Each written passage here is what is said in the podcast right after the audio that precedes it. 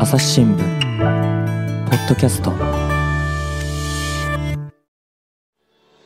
気になる食べ物のカロリー。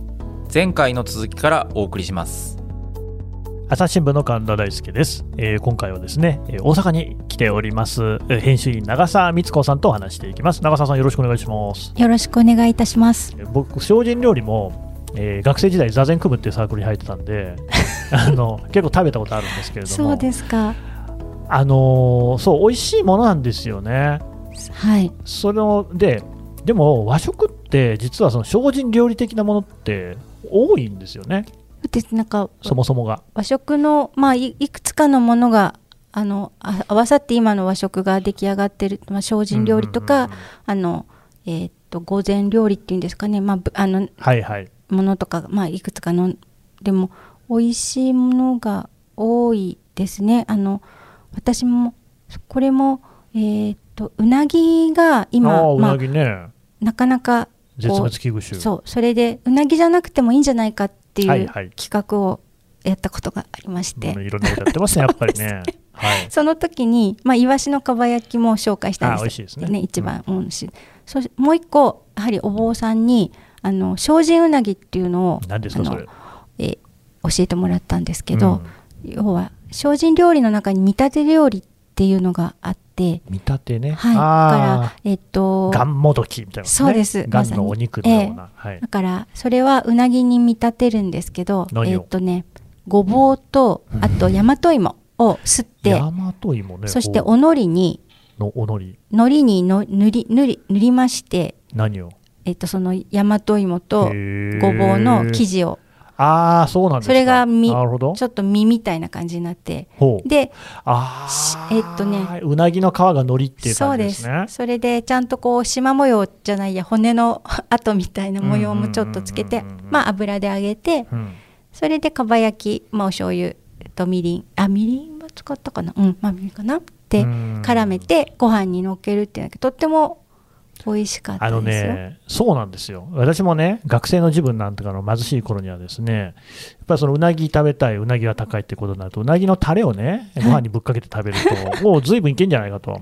焼肉もそうですよね、ええ焼肉のタレ舐めてりゃ焼肉食べてるような感じになる、白米ばっかり食べてると活気になりますけれどもねただともかくそういうことで、そもそもね、じゃあ、うなぎを食べるのを楽しんでるときに、一体何を食べて私はうなぎと認識してるんだろうか、うんタレじゃんっていう話がありますよね。焼肉もそうじゃないですか。そうですね、うんあの香りは何とも言えないものがありますね。だからなんか前に、えーどっかで読んだのか、あるいはなんか知人に聞いたのか、そのダイエットをしているときにね、例えば夜飲んだ後とかになんかこうラーメン食べたいみたいなことあるじゃないですか。ええあれは大変良くないわけですよね。はいでそれをこう抑えるためにどうすればいいのかっていう話の中で、こうめんつゆを薄めて飲めって話があったんですね。あそこにはそのしょっぱさ、甘さとか全てが入っていて、まあ、だしも多分入ってるでしょ。ええその満足感があって、で薄くすれば結構ね、えーだってそば湯とかだって、あのめんつゆ、ね、にそば湯入れて飲んだりもするじゃないですか、うんうんあれもでもそのめんつゆの味があるからいけるっていうところもあるんじゃないかっていう話でね。でもこう噛まなくて大丈夫ですか？咀嚼するってことでの満足感とあと満腹はいはいはいはい。ジュースがあのそれで満たされるところはあるから。なんか噛みましょうか？噛んで飲みますからね、牛乳も噛んで飲むって話ありますもんね。ありましたね、はいはいはいはい。そうですね。うんなるほど。あでもねあのこれは学校の栄養教諭の先生から聞いたんですけど北海道の確か札幌市での学校の給食だよりでこんなのをあの配ってるんですっていうのを、うん。あの見せていただいたら、はい、えっと、多分小学校向けなんだと思うんですけどラーメンのスープは残して残すようにってちゃんと書いてあってで子どもたちに普段給食は全部食べましょうって教えてるのに ラーメンは、えっと、のスープは残そうっていうのはなかなかどう説明するのかなって。ですよね。も、まあ、きっと、えっと、脂質や塩分があの多いからですよってことを説明されるんだと思うけど多分その時にポカンって思うかもしれないけど大人になった時にあの確かイラスト屋さんの絵がついてたと思ったけどそうおーそういうのをなんか子供が思い出してくれたらなるほど。彼らがその食の自立をあの自分で管理できる大人になるでそれがまあ食育のうん目標だから、いいねっていう話をされてましたラーメンのカロリーってのはやっぱりスープが体制を占めるんですかね。あでも麺も麺もはい麺もありますからね、はいはいはいやは。はいりあのなかなかのものがあると思います。あのだからまあね、基本的にうまいものっていうのは、炭水化物を油に締めたものみたいなのが多いじゃないですか。ね？はい。そのだとカレーライスとかだってそうじゃないですか、炭水化物の上にこう油が乗ってる、まあ、妙な感じ、実際、インドなんかに行くと、カレーってあれ、油ですからね、全部ね。そうですね。油の中に香辛料を混ぜて、なんかはい。ギトギトにやってるもの、まあ、うまいんですけど、うん。と考えればですね、やっぱりそのカロリーを減らそうと思ったらば、よくあるんじゃないですか、炭水化物抜きダイエットっていうね。あれってどうなんでしょう？私にそのなんかあ科学的なことは聞いてくれるなっていうか調べ顔をねそうそうそう。そう取材ちゃんとしたことがないからわからない、なんとも言えないですけど。うん。ん。カロリーという意味だと、しかし炭水化物って結構取りやすいっていうところないですか？そうですね。えっとご飯茶碗に1杯のご飯が200数十カロリーあでもそこまででもないぐらな。いかな、うん。うんじゃあやっぱ油の方が来てるんですかね。そうですね。ただその多分何か体の中の代謝のが何か違うっていうことだったと思います。だからえっと、すごく体力のある人が一時的にやる分には効果が出るっていうようなことを聞いたことはありますけれど。体力のある人オンリーですか？うん、確かその時はそんな風に聞きましたけれどね。うん。だからあのきちんと、えっと、指導を受けてやる分にはもしかしたらいいのかも分かりませんけれどまあバランスよくっていうのは大事。うん、だと思いますね。最近はでもコンビニ行ってもスーパー行ってもね、タンパク質何グラムみたいなの多いですよね。タンパク質そうですそんなにみんな筋肉が欲しいでしょうか？そうですね。まあ、特に男性とかはね。だ大事な、そうん、大事なんでしょうねでも、ああいうのを売ってるってことは、やっぱり世のタンパク質志向、そうですね、まあ、ひいてはですね、炭水化、え脱炭水化物的な志向っていうのは強まってるんじゃないですかね。えあとだからこれはもうきちんと取材をしたわけではないからですけど、やっぱりタンパク質も取りすぎ要は総エネルギーの中で、えっと、あまりにもタンパク質に偏るっていうのがどうなのかっていうのも多分考えなきゃいけないでしょうし、うんうんまあ、脂質はにた確か20%ぐらいに抑えるそう自分が全体に取る総エネルギーの中の、まあ、それぐらいだと一番望ましいっていううん、ことだったと思いました。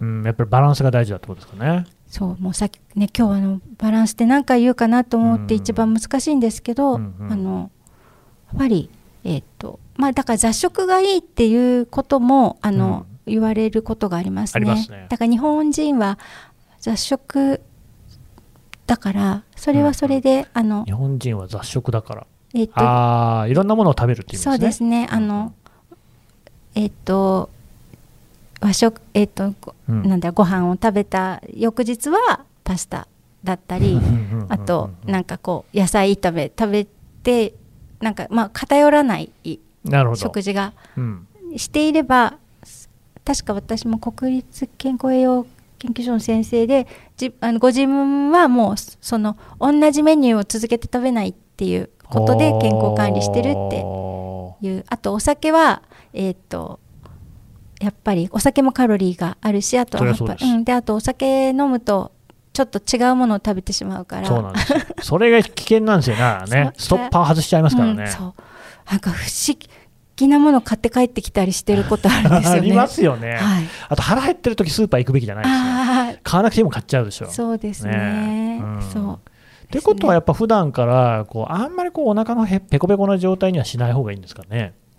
よくほらお相撲さんなんかあがー。こうガーッとちゃんこをね、はいはいはい。食べて体を大きくするっていう話、だから一食とかにしちゃうわけですよね。うんそうするとそれでこうね吸収されるエネルギーがっていう話。普通にまあき飢餓のなんていうか足りない足りないって言って一生懸命吸収しようとするとかっていうのは聞きますよ。ねだから同じ、えっと、量のものを食べるんだったら回数を分割した方がいいっていうふうなは確かにの話もあると。ううんん。なんかこうねこれはセオリーとしていいっていうのはね、もううん分かっちゃいるけどっていう ところは難しい。上がっちゃいるけど、ね。やっぱりどうしても手が伸びちゃうみたいなのがありますしね。ね。私はまあだからほどほどに忙しくて、はい。あとなんか、えーメンタルが安定してる感じがだと無茶やっぱり無茶食いはうんしないで済むかなと思うし、でもねボリボリ食べちゃうであーすすっきりしたっていうね、ありますよね。あのなんか歯ごたえを求める時とかもあるじゃないですか。そうですね。やっぱポテトチップでもですね硬いやつあるじゃないですか、はいはい。あれ僕が好きなんですけどね、ええ。やっぱりバリバリ噛んでる時は本当にこう気分がいいですもんね、やっぱそういうことですね。そうか。うん。うん。うんでもだったら野菜スティック食えよって話ですけどね。きゅそうりとか人参とかねバリバリいますバリバリねいけば。人参とか本当ちょうどいいぐらいのあバリバリ感ありますよね、あのそうですね。人参って多分カロリー低くないでしょ。甘いもん。糖質がね。まあでもまあポテトチップより、ポテトチップよりはごぼうとあだから私もごぼうをなんかコロコロに切って片栗粉まぶして多めの油で揚げ焼きにしてお塩かけるおつまみがすっごく美味しいんですけど。それは でもカロリー高そう。ですね。だけどだからまあ唐揚げに近いからそこまでうんうん。油は吸わないけど、食物繊維も取れていいけどああやっぱりこれも食べ過ぎちゃいけないなって、まあね。ね思ったりはしますけいやでもどごぼうそうですね。生で食べるのもなかなかちょっとえぐみなんかもありますからね、そうですね。ごぼうなかなか生ではね、うん油で揚げるってやっぱりなかなか草もんですねだからね。あそうですね。いろんなところでね揚げまんじゅうとかあるんじゃないですか。あーれうまいんだよなすね。かりんとうとかね。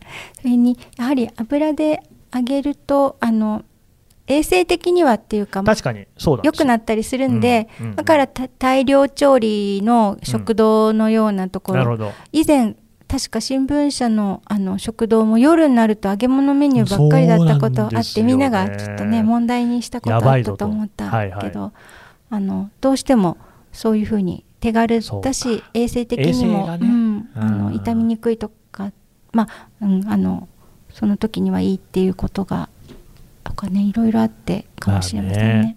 でも僕が子供の時にはすでに飽食の時代なんつって言われてましたけれどもね、あええ。もうそれから何十年も経ってですね、はい。あみんなこう食べるっていうことに関してはそんなにこう不自由なくなってはいるじゃないですか、うん。つまりまあ餓死するっていうような環境っていうのは少なくとも日本においてはそうないわけですよね。うん。っていうことになってくるとしかしやっぱりこうねあんまりこう太りたくないっていうところが結構食事を決めるときにもあの大事な指針になりません、そうかもしれないですね。うん。ただそのメリハリがない食べ物を、あ食べていると今度満足要はえっとすごく面白い褒め言葉だなと思うのが例えば甘いものお菓子を食べてる時に甘くなくて美味しいって言うじゃないですか甘くなくてあんまり甘くなくて美味しいって。あ甘いもの食べてるのに。それってすごいこう矛盾なんだけどーはいはい。あのまあ、ほどほどに甘くて美味しいってことなんだとは思うけれどね。でもついそういうふうに言ってしまう、ん。えっと、油物を食べてるんだけど軽くて美味しいうんうん。とかまあ確かに。そういうふうに逆説的な褒め言葉をすごく言うようになったのは飽食の時代からじゃないかなって確か。に一昔前なのかな？だって何でも甘いっていうのが褒め言葉になってた時代もあるじゃな甘いイいですかコールうまい、うん。でもそうかそうやって言われてみれば最近はそうでもないかもしれませんね。甘さ控えめってすごい褒め言葉ですもんね、褒め言葉はあそうだ。からうそういう子にどっかで逆転した時にカロリーが多分あのエネルギーが飢餓から過剰かららあ欠乏から過剰に転換していったんじゃないかなって思ってあれ知ってます、まあ、最近回転寿司でもシャリ半分メニューみたいなのあるの。ああなるほど、あと、うん。こんねこんにゃくのこんにゃく？のご飯、はいはい。みたいなものとか、うん。いろいろありますよね。いやー寿司って、まあ、僕よく知らないですけどしかしシャリとねネタのこの配分みたいなのって、ええ。まさにこの職人芸みたいな世界じゃないのかなって、うん、回転寿司ってのはもちろんねあの手軽に食べるところなんだけれどももはやそういう問題ではなくなってきてるっていう感じなんですかね。確かに。うん。だから、あのなんかバランスはね本当はだって、えっと、お寿司は握り寿司はやっぱり飯を食べるもんだっていうふうに大あそうなん体ですか。やっぱり寿司飯が美味しくて、まあ、それに魚が乗ってるっていうのがほまあ、本来のっていうのもちょっとやらしいけどあの、まあうん、あの考え方へじゃないかなっていうふうにおっしゃることも多いし、まあ、そやっぱり寿司飯が美味しくないとっていうのはあるけど、まあ、でも量はね少なくしたい気持ちは確かにあるでしょう。ううん。ん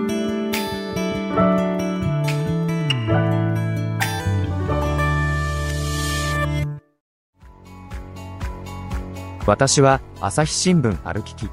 人工音声が伝える速報ニュースのポッドキャストです。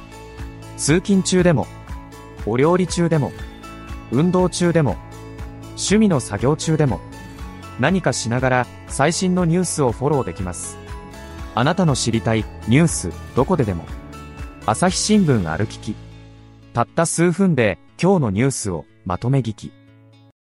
いやーだからあれに似てんなと思ったの。はだから最近ね映画とかもあのお家で見るときに1.5倍速とかで見るっていうね、だから制作してる人のこう意図としてはやっぱりこう余韻とか、ええまあ、みたいなのもすごく計算してはい。考えて撮ってるし、演技とかもしてるんだけれども、そういうことじゃないと、やっぱり早く その物語を消費したいっていうね、でそのはシャリ半分みたいな、なんかそんな感じの話なんですかね。確かに。あと衣剥がしちゃうとかね。あー あれね。でも私もごめんっていう時はありますけどね。ありますか？はい。あのうん、これも剥がしちゃう、あのなんかこう給食的な時給に食？おう。ごめんって言って。コロッケとかのいやーちょっと半分ごめんみたはいいはいな、はいはい、お弁当とかね。お弁当とかに入ってるいやあれですよね、そういうのも、僕ら世代だとまだ私46歳ですけれども、その子供の自分なんか特に、やっぱこう残さず食べなさいと、はいはい、ね、ご飯粒一ええつ残らず食べなさいと、これはね、すべてこうね、うん作ってくださったね、えー農家の方のこう魂こもってんだからっていう話、残すっていうことに対する罪悪感ってめっちゃあるんですよね。そうですねでも、うんそんなこと今通じなくないですか？ただえっ、とたまあでも自分にとっての適量を選ぶっていうことは、そういう社会のなんとまあかインフラが整備されていけばいいのかなと思って実際にご飯も、はい。あのえー、と定食屋さんとかであああの、小盛りにして小ください盛りにしてかお茶碗の大きさ選べるとか、はいはいはいはい。そういうお店も出てきてるしあとこやっぱ定食屋さんで口頭で。あのうまく伝えてるお店とかもありますよね。あだから、えっと、お客さんがややおもとかおもとかね。なんかそれ？なんかそういうふうにすごい不調みたいに言ってて築地の定食屋さんでしたけどすごいあなんかプロの集団だと思って。あお客さんもプロだと？そうそう。えそれご飯の量の方ですか、ややそうですうん。へだからえ。なんかこうお大中小だけじゃないもっと微妙なうんいろんな、うん企画化されていないものがあるわけですね。うん、それを企画化してるっていうのがあってー面白かったですけどいやーでもその実はダイエットの問題っていうのはこう一つね裏にあるのは結構やっぱりこうね安いものがカロリー高いって話あるじゃないですか。あはいアメリカなんかでねやっぱこうすごく肥満の問題が取り沙汰されたときに、それが貧困層と層のね、はい連関しているって話があって、ええまあ、日本でもそんなような指摘があったりする。で確かにね別にどこの何だっていうつもりはないですけど牛丼屋とかってめちゃくちゃ甘い匂いしないですかあれ。うん糖質糖分結構甘いいい味は付味けは付けね、まあそれが美味しいんだろうけど、でも、まあ、うん、っていう感じもする。ですねだからこうファーストフード店でも今は健康メニュはいーを必ず取り入れて、えっと、あと全部ニュートリションレポートとかって言ってこう、うんえっと、探せばあの全ての栄養さどのぐらいカロリーがあるかとか何が含まれてるかっていうことも、まあ、情報開示はされてますけど、うんうんうんまあ、なかなかそれをどうなんだろう選べているのかななんかねううん。んどうなんでしょうね。そうですね。と飲み物も、まあ、だだから大甘味料のいっぱいあってやっぱりか、えっと、甘みのそれもガロン大きなペットボトルで飲むとかっていうことがやっぱり良くないよね。ただこれもほん、なんか真意はなかなかわからないんだけど、えっと、いわゆる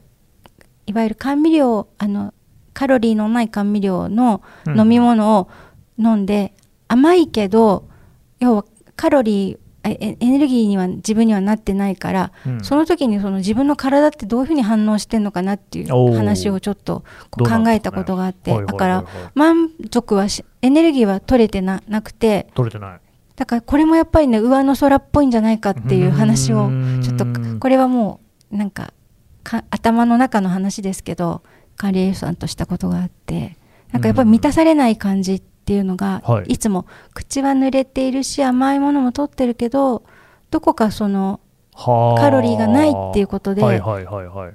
満たされていないっていう状態がずっと続くんじゃないかなって。だからそれよりはあの量をねちゃんと調,、うん。調節すればうん。だからあんま甘くなくて美味しいってものをたくさん食べるよりは甘いってやつをまあはあちょっとねちょっと食べるとかっていう方がもしかしたらえいいのかもねっていう話をしたんですよね。なるほどね。脳天つけ抜くような甘いものね、そうそうありますよね。バクラバとかですかね。あバクラバ。って。あんま日本人の人は知らないですよね。美味しいですよえねー。とね、うん、パイ菓子をに。蜂蜜に浸したみたいな、もう奥歯溶けんじゃねえかっていうような味するんですけど、あのひし形みたいななんかそうです。いろんな形あるんですけどね。はい。あのそうですね。なんだろう、日本でめちゃくちゃ甘い食べ物ってなんでしょうね。一番甘いものね、はいどうだろうだからきっとかりんとうに、糖はでも結構そこまで甘くないですよね、カロリーの割にはね。みだから蜜がはいはいはいはい、はい。でも砂糖そのまんまみたいなので水飴とか。水飴もでもそう麦芽とか米とかのだと割とそんなに甘くないんですよね。だからなんだろう。そう。ねゆだからまあ羊羹であのこうお砂糖が結晶する。っていうことは、まあ、かなりなお砂糖入ってる。羊羹ね、うん。羊羹もうまいんだよでな。もね、あれが保存食としてね、非常に大事なものであり、うんまあ、美味しいですからね、羊羹。でも、あのシャリシャリシャリするまでお砂糖が入ってるのは、やっぱりなかなかやるなっていう感じないかしら。まあね、塩羊羹とかもうまいですしね。そうですね私はあのね、名古屋にはね、美濃中のね、はい上がり羊羹ってありましてね、好きです。うまいんですよね。はい、あの、うんなんとも言えない、やわそうなんです柔らちょっとあれ、小麦粉が入ってるのかな？入ってるんですよね。で季節も限定であね。蒸し羊羹系でね、そうあのなんですよ。初ガツオっていうのも美味しいですよね。ああ。ピンクのね、カツオね。蒸した。そそう、でもあのお店は、あ、今そんな話じゃなかっう。た。いいですよ、別に。でも本当にあの、外に出ないで、あの、本当近畿、あ中京圏だけなんじゃないですか？すよねお店、だからそういう主義なんですよね。うんだから、あそういった老舗のやり方もあるんだなと思って、いつも。そうなんですよ。でもどうですか？やっぱり和菓子の方が、なんとなくのイメージだと、洋菓子よりもカロリー低いのかな？なんて思いますけどまあね。、そうですね。ちょっと比べた今数字がないけ物ど、でも大、まあ、大福1個だとどうですか？200キロカロリーぐらいはあるのかな、えー。でも、まあ、お餅おせんべい1枚の硬いやつが、でもご飯軽く1杯ぐらいはあるかもしれないけどえっとまああの油がない分だけは、うん。あのカロリーショートケーキとかエネルギね、ーは。はい。すごいですもんね、あれ、300何十キさロカロリー。304そうですね。あそれよりもやはりあのコンビニなんかでも売っているパンですよね。パン？菓子パン類っていうのかな。すごいですよね。あれは私もなんかこうビビりますね。オセロじゃなくてドミノのやつみたいにはいはいはいはい。こう裏返してみてそっと戻すっていう感じが結結構構普通に500何キロカロリーとかあるじゃないですか。ええだから。パンって、え、それ菓子パンがまずいんですか？パンがまずいんですか？まずいっていうとあれだけど、カロリーが高いんですか？ね。要は、えーあのパンはあゆ油脂と糖分が油とお砂糖がやっぱりかなり入っていてしかも、はあ。えっ、と食物ふわふわして柔らかいからすぐ食べちゃいますよね。そう。あんまり噛まなくてもいいぐらいな。あのパンって小麦粉とバターとイースト菌とかでできてるんじゃないですか、あでもバターがえっと油脂って何ですか？あ油脂ってそう油あバター。油？でもあのーあ。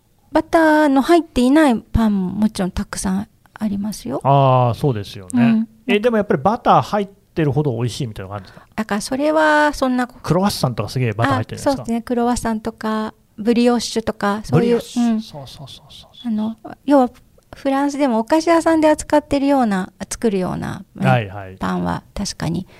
だからどっちが美味しいって言ってもねやっぱり、えー、とライ麦パンの何にも入ってリリーンなパンもやっぱりありますよね。それはもうそれの美味しさですしいやでも最近食パンなんかでも高級食パンってすごく流行ってるじゃないですか。あ,、れってどうなんです？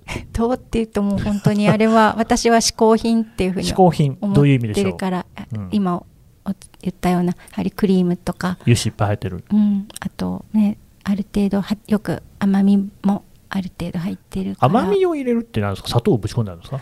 砂そうですね。砂糖が砂糖がお砂糖が入っていたりあねそれこそチョコレートのようなものがうずうずしているものとかもあるし。あるあるあるあるある、ね、もう、うん、糖分ある程度甘みは入ってると思いますね。蜂蜜ではないと思う。蜂蜜だったりもするのかもしれませんけどまあまああのお菓子に近い、うんあじゃあその食パンという名前にはなってるけれども一般的に我々が考える食パンとはちょっと違う食べ物。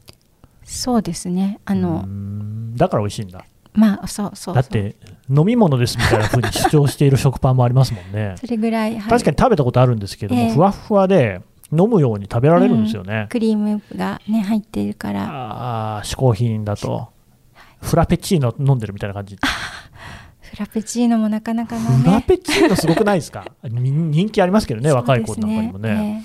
あれは結構なカロリーですね。うん、なんかうん。まあね食べ物を別にあの味方 そうね。そう敵味方を作ってもねいけないそうじゃないんでですすけどあの、まあ、何を食べているかっていうのを、はいはいはい。自覚してればねそこはね。自覚は。さっきの長澤さんの話のさ差し引きで、まあ、3日間のうちに今日はフラペチーノ飲んじゃったけれどもあとの2日間はねブラックコーヒーで済ませるぐらいの感じだったら別に、そうそうそまあまあみたいな、うえうん、結構あれなんですよね。就職の内定が決まったご褒美にフラペチーノを2つ一緒に頼んでね。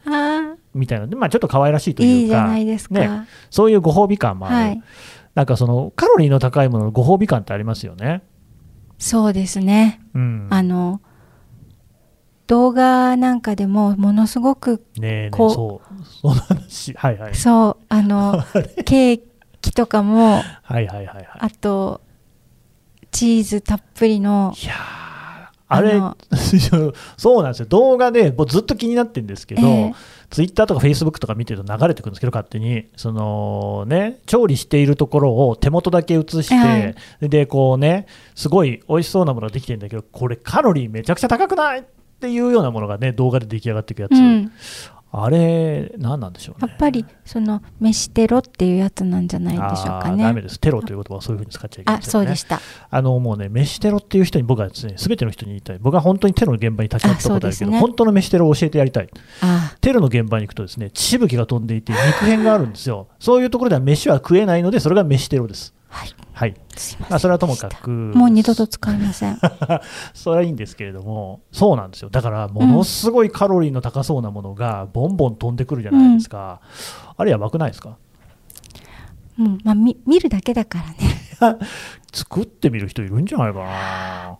まあ、いるかな。まあ、いても、でね、僕、本当ね、気になっちゃったのが、それでね、調べていたら、同じそういうね、その食のね、テーマ、だから自分で作るっていうような動画を使っ作っている、えっ、と、Facebook とか、あと Twitter、Twitter に流れている、うーレシピと、インスタに載ってるやつとか全然違うっていうのがあって、あ、そうなんですか。インスタのやつは、なんか結構普通に、あんまカロリー高くなさそうなもんが載ってへて、多分ね、あのインスタグラムの方がやっぱ女性が見るはい割合多いのかなと、その女性ってそのカロリー高いもの好きじゃないうん傾向があるじゃないですか。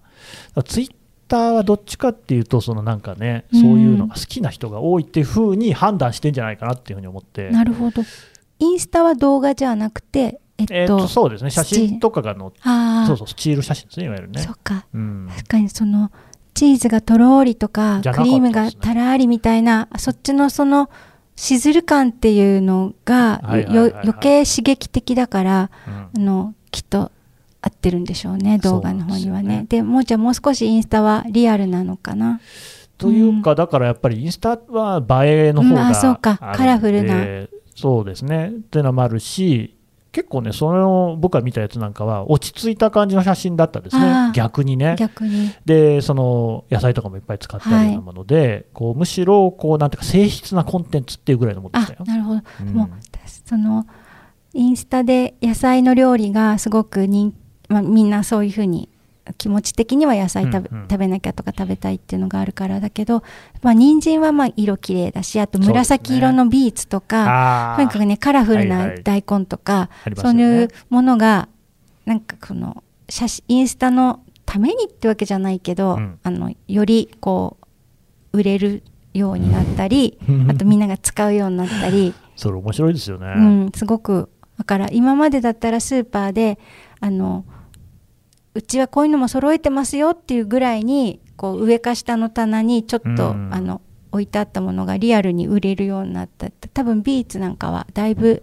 あの認識が高くなったんじゃないかしら。めったに食べるもんじゃなかったですけどね。日本ではねね海外ではねあのよ。く食べる。あれも本当健康にもいいらしいんで、うん。僕本当旧ユーゴスラビア行った時は本当山ほどビーツ食いましたよね。あそうですか。うまかったですね。うん、スープに入れたり、ね。そうそうそうそう。ねサラダにしたりねそううんなんか酢漬け的なものもあったりそうですね。美味しいんですよ美味しいですよね。そう、うん。だまあ別にビーツが食べられること自体はいいんですけれども、映えの力すごいですよね。そう。だからそこにいろんなものが誘導されるっていうのはだって今日僕もせっかく大阪来たんで、はいね、大阪で話題のスイーツとかで検索してみたわけですよ。したらね、やっぱ上位に出てくるのはみんなその映える感じのです日ね。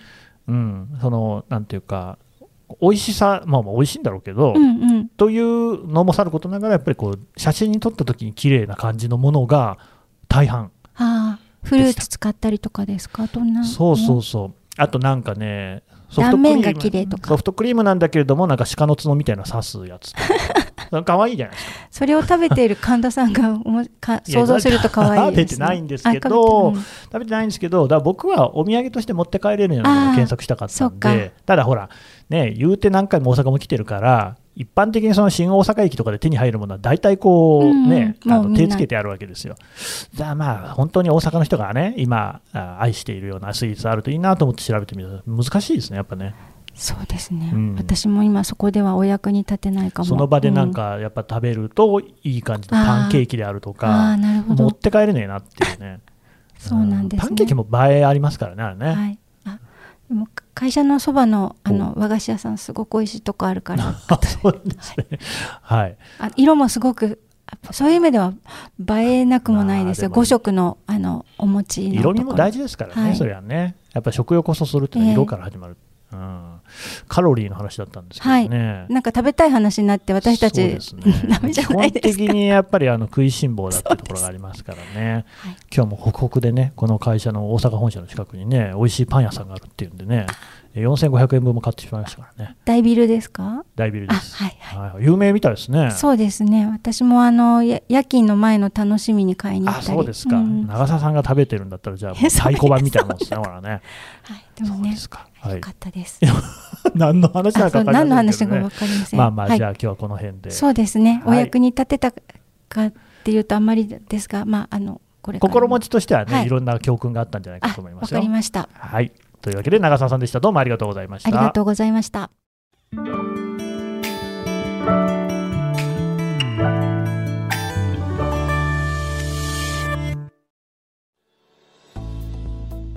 はい、えー編集員長澤光子さんのお話を伺ってきました。さて長澤さん、えーお知らせお願いいたします。はい。はい。えっと、この4月からですねあの大阪の文化部では京都の発信というのをこうちょっと力を入れていこうということでいろいろなコンテンツを出しているんですが、うんうん。その中の一つにもある私が担当している「お菓子と言葉」という連載をご紹介したいと思います。これは京都の祇園町にあるあの鍵善義房さんにお菓子を協力していただいて毎月、えーその季節のお菓子のお写真とともに季節,、あの季節感のあるお話をですねあのいろんな方にうんうん取材をしていいね私がコラムにまとめていると思うので6月はあの和菓子の日でもある6もある6月は和菓子月間と、まあ、自分の中では思ってるんですけど、うんえっと、水をテーマにしたお菓子を紹介しています。いいですね、はい水なんていうのはね。関税水といってあの今もあるあの能楽の関税流の元の文様が